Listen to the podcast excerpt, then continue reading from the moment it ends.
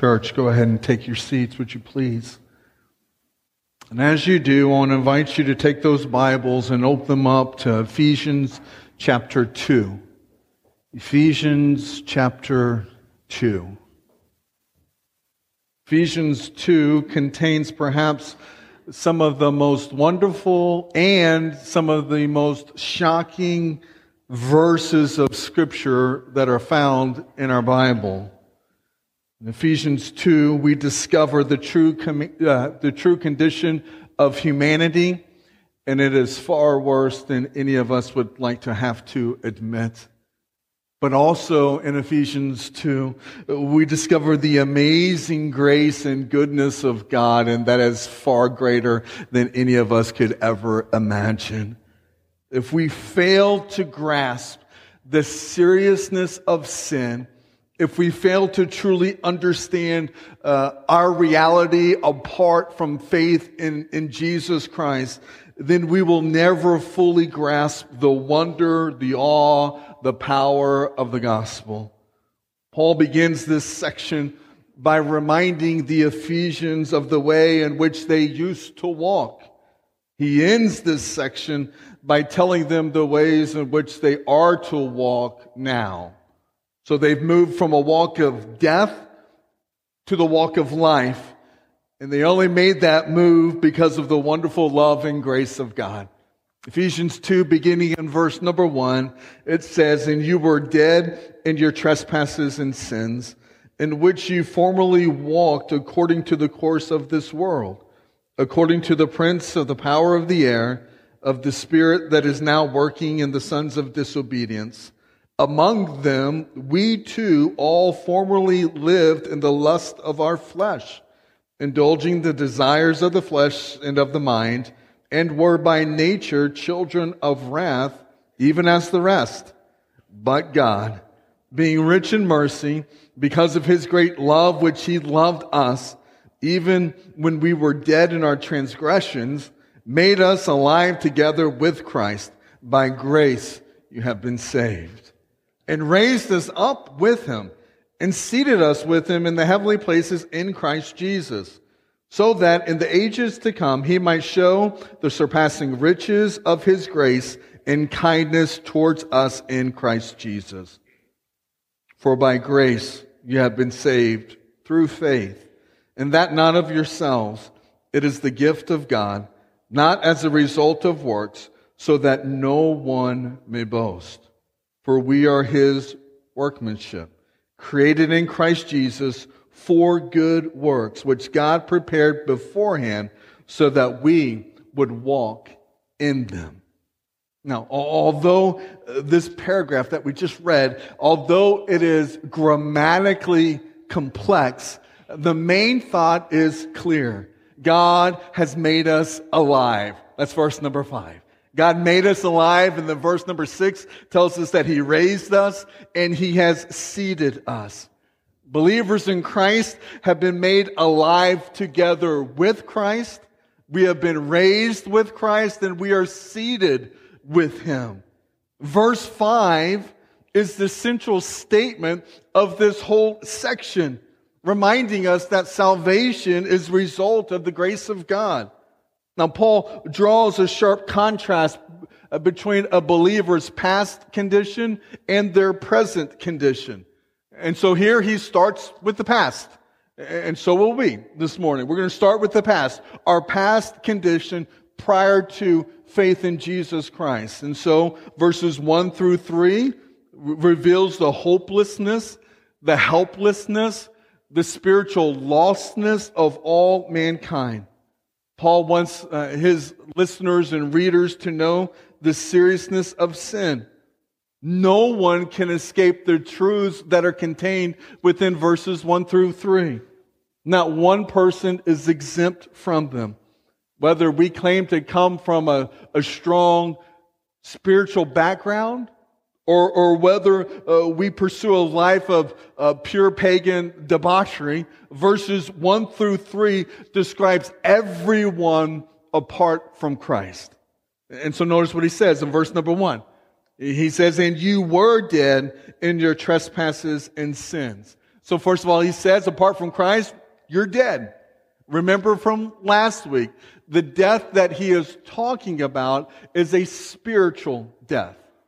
In the Bible, the Bible speaks of three stages of death.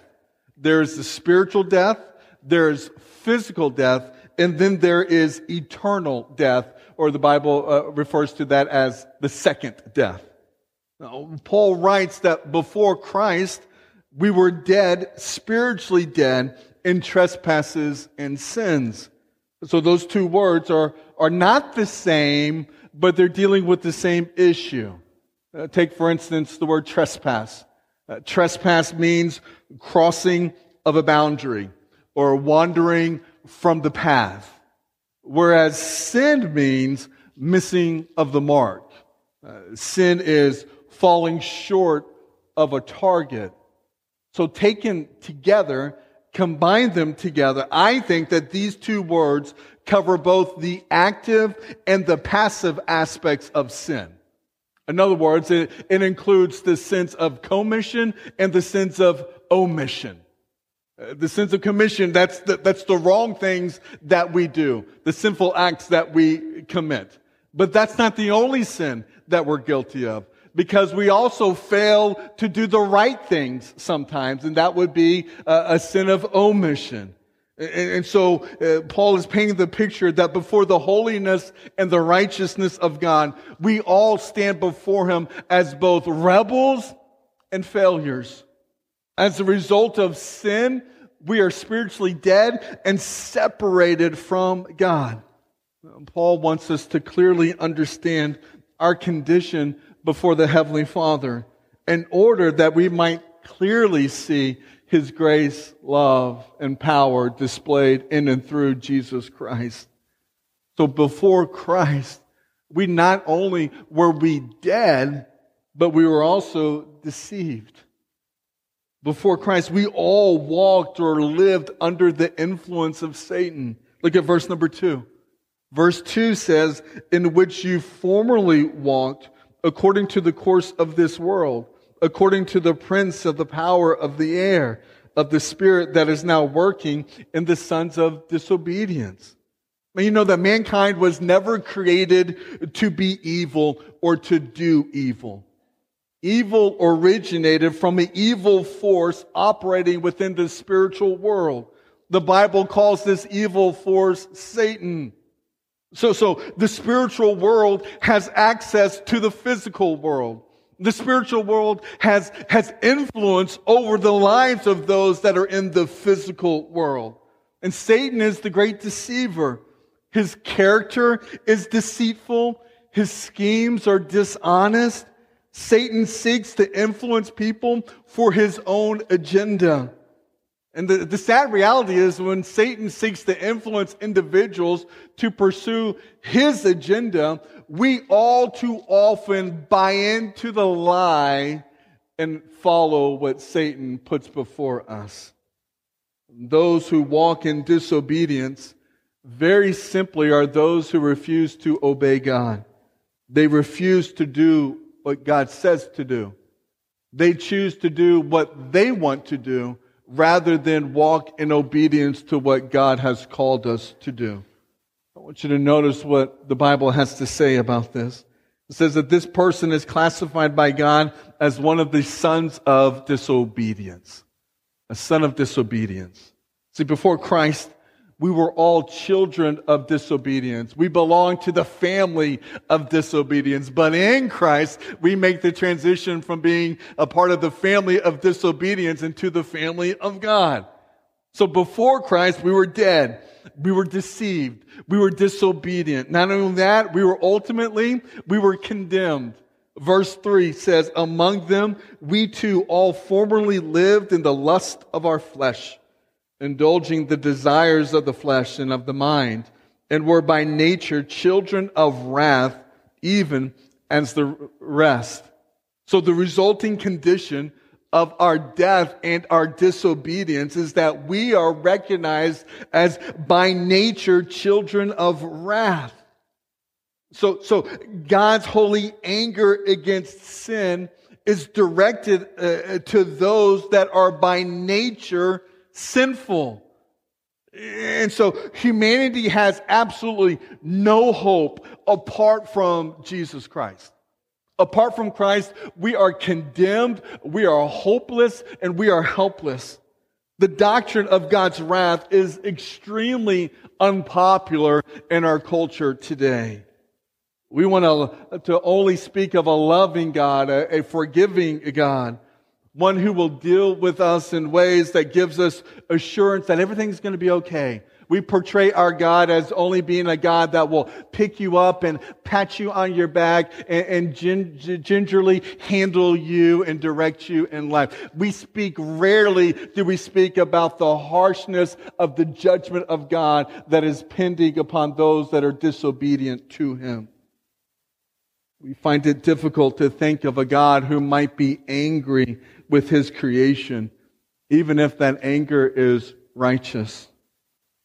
When we stop and you think about it, none of us operates in a manner in which we think God ought to behave.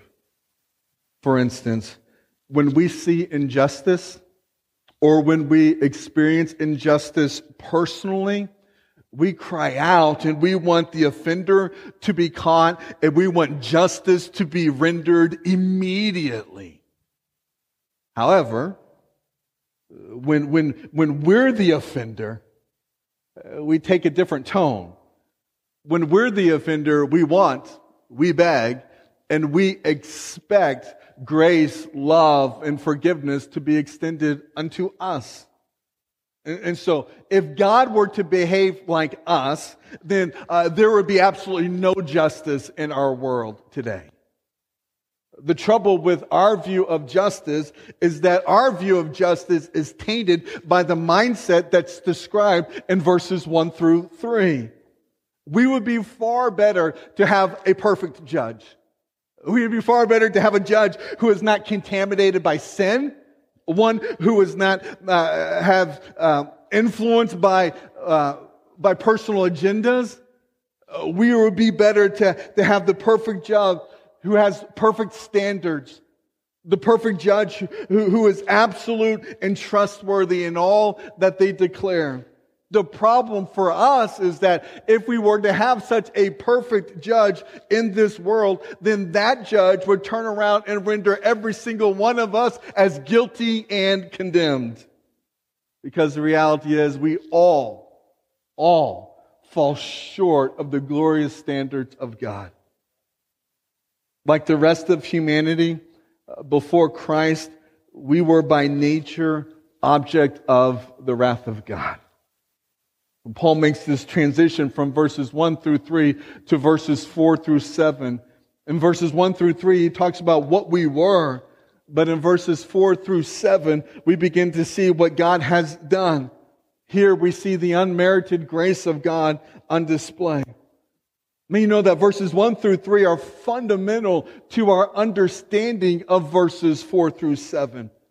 Without a correct diagnosis of humanity, we will not grasp the wonder and the magnitude of God's love and of His grace.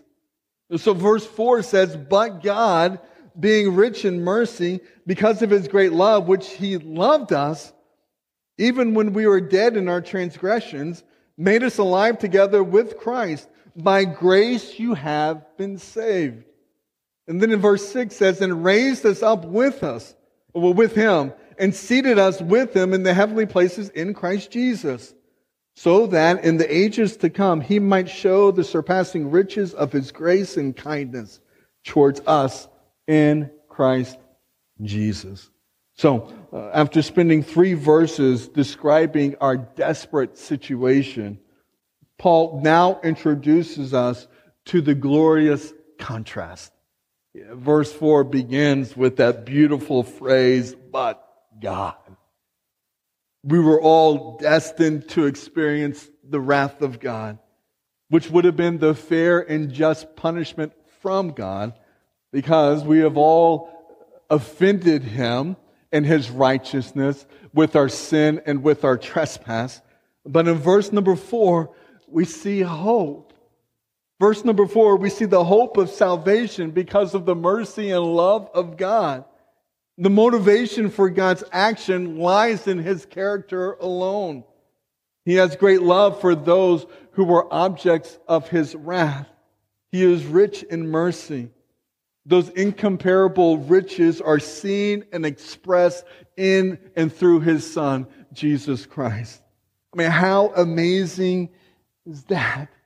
Having made it crystal clear that we are spiritually dead and that we are unable to do anything about our, our spiritual deadness, God has done for us spiritually what he did for Christ physically. Christ was raised from death to life. So are we.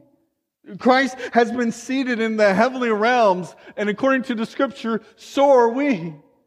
The destiny and the privileges experienced by Christ have been made ours by the grace and the love of God.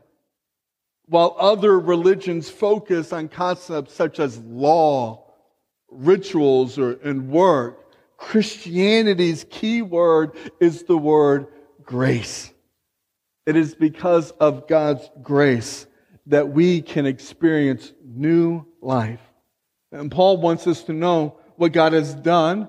He wants us to know where we now belong so that we can live life as God's people here and now. While we wait for the full experience of what has been won for us in Christ. We don't have to wait idly. He has a plan and He has a purpose. He wants us to be living for His glory right here and right now. The beauty of the church is that the church is an express, as an expression of the surpassing grace of God. The church is the very image of God's grace on display in our world today. Verse number seven says, so that in the ages to come, he might show the surpassing riches of his grace and kindness towards us in Christ Jesus. Which is to say, God saves rebellious sinners in order to, to display his marvelous grace. Because we have been united together with Christ, then those who were once his enemy and objects of his wrath now are his beloved children. Because we have been united together with Christ, those who once had no mercy now experience his mercy. Because we've been united with Christ, those who were once without hope now possess a living hope, and it's all because of Jesus. Therefore, God's glory will be on display for all eternity. So we start from what we were in verses 1 through 3. And what we were is we were hopeless, we were helpless, we were spiritually lost, separated, we were dead in a spiritual sense. And then we see in verses 4 through 7 what God has done, the unmerited grace of God being displayed in and through his son Jesus Christ. Now we get to consider the necessary human response to all of that. And that response is found in verses 8 through 10. And that response is faith alone. All that to say that the introduction is now complete. Now let's get into the meat of the message. Faith alone. That's our concept that we're wrestling through today. Uh, look at verse number 8. It says, For by grace you have been saved through faith, and that not of yourselves, it is the gift of God not as a result of works, so that no one may boast.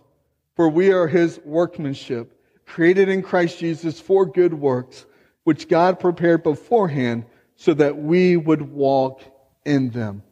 Would you pray with me? Heavenly Father, as we continue to, to look at, at your word, Father, I pray that we would experience a freshness of your word today. God, help us to see clearly what it is that you're trying to show to us about salvation. God, we trust in the final authoritative word of God.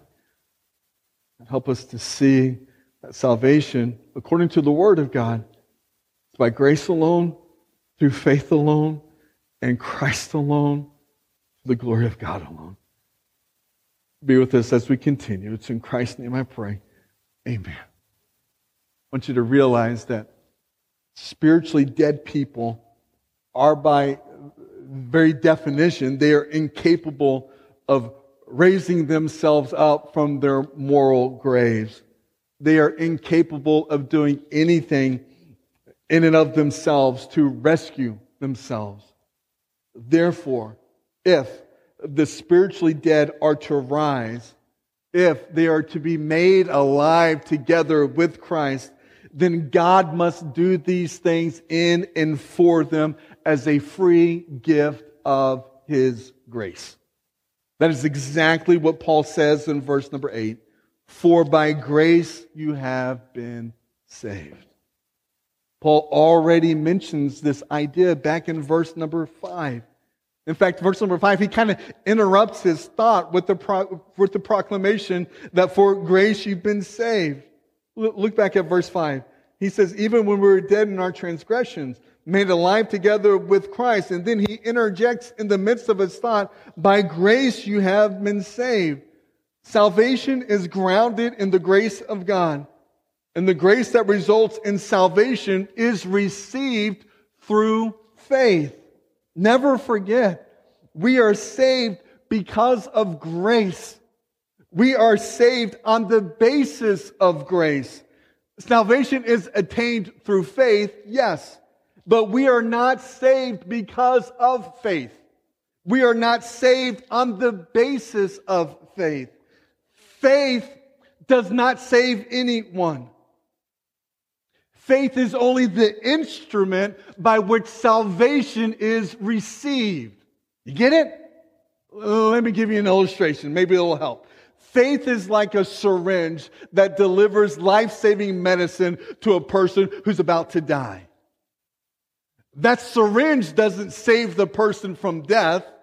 No, the medicine does.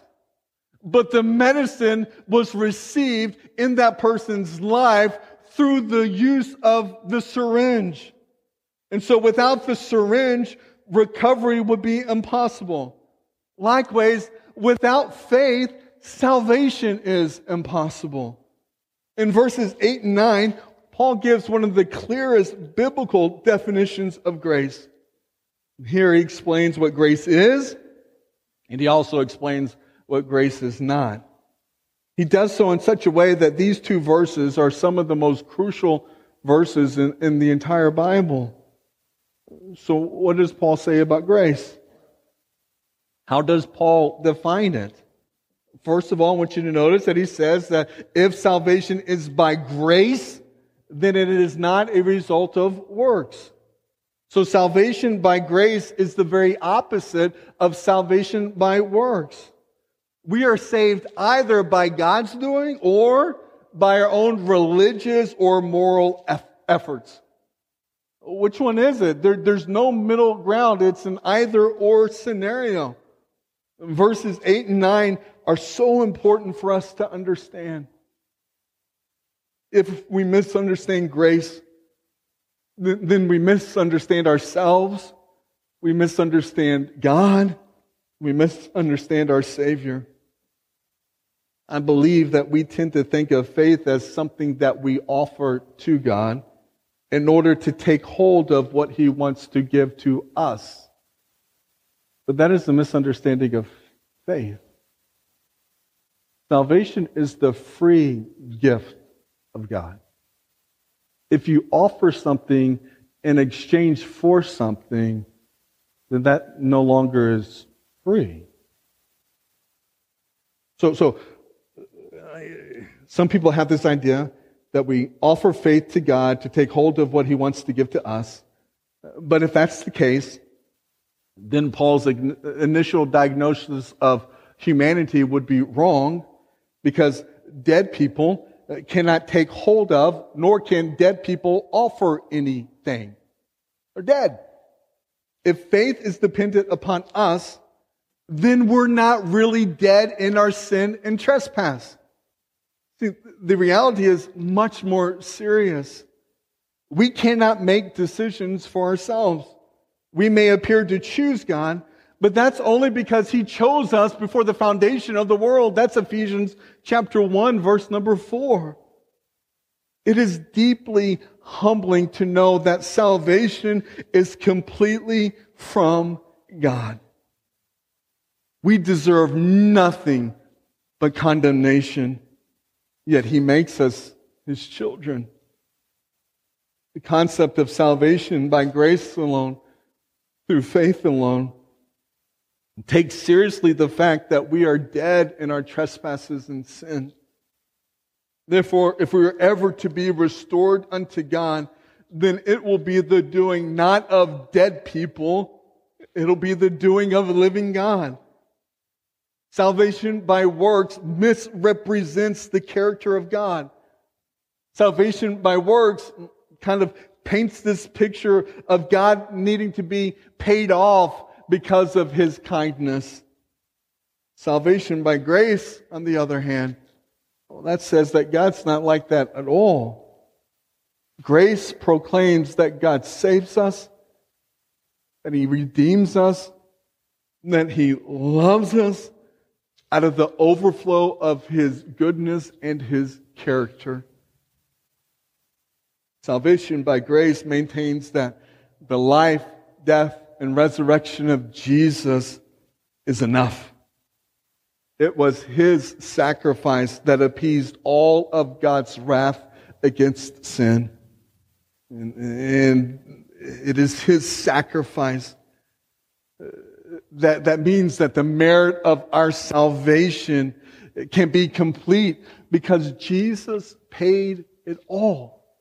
It was all accomplished through him. So much of our theology depends upon us getting this point correct. We are saved by grace, Paul says, not as a result of works. Our, salvation comes to us, he says, through faith.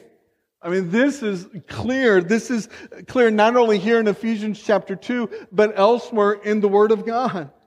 We are saved by grace through faith in Jesus Christ. And yet, there is something that we must do in this process of salvation.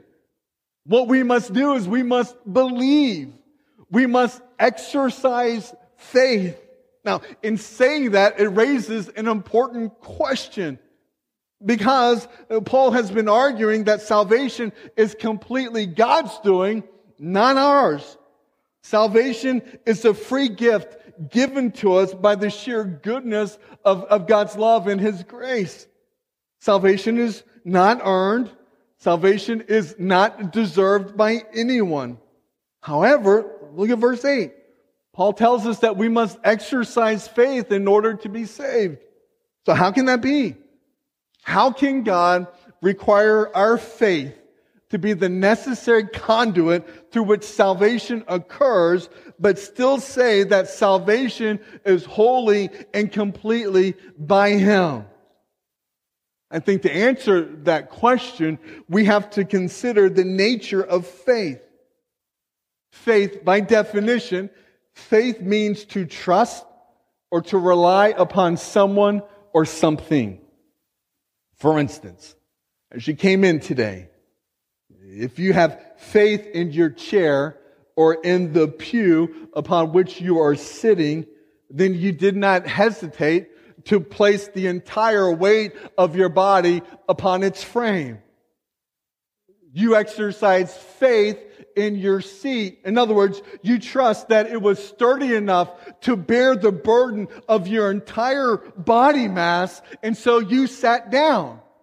Now, now check it out. You sat down, and when you did, your chair or your pew itself, that is what's uh, doing all the work right now. That is what's holding you in place.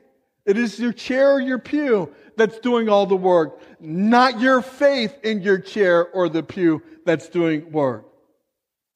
Faith neither adds to the strength of your seat, nor does faith add or aid in strengthening your seat. Faith merely relies upon it. So, in salvation. If you have faith in Jesus Christ to save your soul, then you will not hesitate to place the entire weight of your salvation into his hands.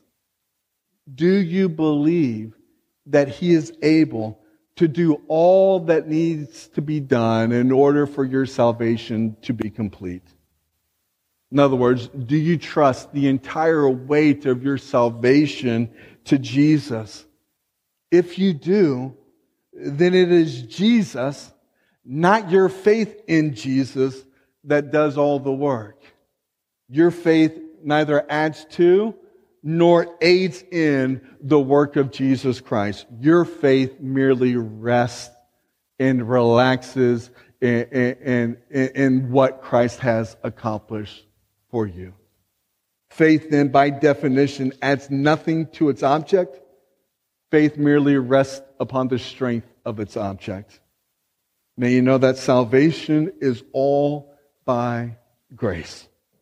Even the faith that we have to take hold of his promises is a gift given to us by the grace of God. Therefore, our salvation and the faith by which we receive that salvation is all credited to the Father. In verse number 10, we even learn there's more to it because in verse number 10, we see that even our good works are the result of God's doing. Paul reminds us that we are his workmanship, created in Christ Jesus for good works, which God prepared beforehand so that we would walk in them. Now, some people would argue that the theology uh, of, of the grace alone salvation, in other words, the theology that is built entirely upon God's grace, would, would leave people who believe that unconcerned about how they're to live their lives. They just live their lives however they want and they rest upon God's grace and God's grace alone. But, but that, that mindset is a misrepresentation of what Scripture is saying. If, if you preach and you teach by salvation is by grace alone, through faith alone, some people will begin to, to believe that it doesn't matter how you behave in life, just as long as you've made some profession of faith along the way. But that kind of criticism or that kind of thinking totally misrepresents and completely misunderstands what Ephesians chapter 2 verse number 10 is actually proclaiming. This verse states clearly that God desires his people to be engaged in good works. That we are to be uh, on display of the grace of God into this world. And so God not only, He's given us a new desire, but God has also given us a special ability to do the good works that He has created for us to do. Which means God not only expects us to do good works, God made plans for those good works to happen before we were even in existence.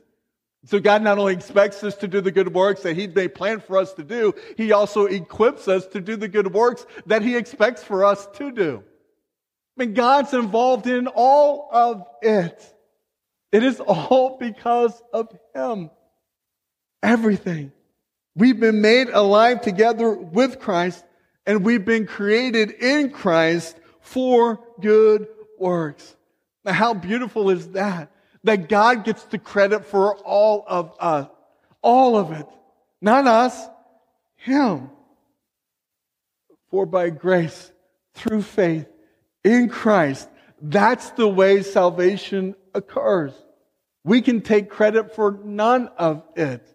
What a humbling concept for us to, to embrace and to understand that God gets the glory for it all. How does he choose? Why does he choose? On what basis were decisions made by God from eternity past? I have no idea. According to his own plans, uh, according to his own desires, in order that, that he might receive the greatest glory that's due unto him. That's the only answer I've got. May you know that God calls for salvation to be accorded to the instrument of faith. That, that, that, that's how it goes, right? Some people think that you can just pick and choose what it is that you want to do and how you want to do it. When it comes to the nature of salvation, dead people apart from Christ are incapable of doing anything about their spiritual condition. That's just what the Word of God teaches. Does that make sense to us? No, not completely. But is that what His Word is teaching us? Yes, it, it, it is. And it's showing us. Uh, go back and one more time. Ephesians chapter 2, verse number 4. But God, being rich in mercy, because of his great love which he loved us, even when we were dead in our transgressions, spiritually incapable of doing anything, made us alive. Who made us alive? God made us alive together with Christ. By grace you have been saved. Not only that, he raised us up with him and seated us with him in the heavenly places in Christ Jesus, so that in the ages to come, he might show us surpassing riches of his grace and kindness towards us in Christ Jesus. The key, for by grace you have been saved through faith, and this is not of yourselves. It is the gift of God. What is the gift of God? The grace and the faith that you have been given to receive the salvation that is extended in and through Jesus Christ. Grace is the hope that we have to escape what we rightfully deserve, and that's hell. Faith is the means by which grace is applied into our lives. So both grace and faith are given to us by God. Next week, we're going to look at how this is all accomplished in and through Christ and Christ alone. There is no other hope of salvation apart from Jesus Christ. We'll get in that next week. This week, I want you to consider uh, have you received the grace and the faith from God? If so, do you realize that He has good works planned for you to accomplish for His glory? May you pursue that with reckless abandonment to everything else. May you live wholly and completely to honor and to glorify our Father. Because we, as His church, are the very display of His grace to this world. Let's pray. Heavenly Father, I thank you for this day for this time to gather, for your word. God, I pray that we would take hold of these truths that we see in your word, that would completely shape us as individuals and motivate us to rightfully live in the midst of darkness that's all around us. Father, I thank you for your word. I thank you for both the grace and the faith that you give unto us so that we might believe. God, help us to, to share your word with everyone. May we have such a desire for all to come to know you that you would season all of our conversations with the flavor of the gospel.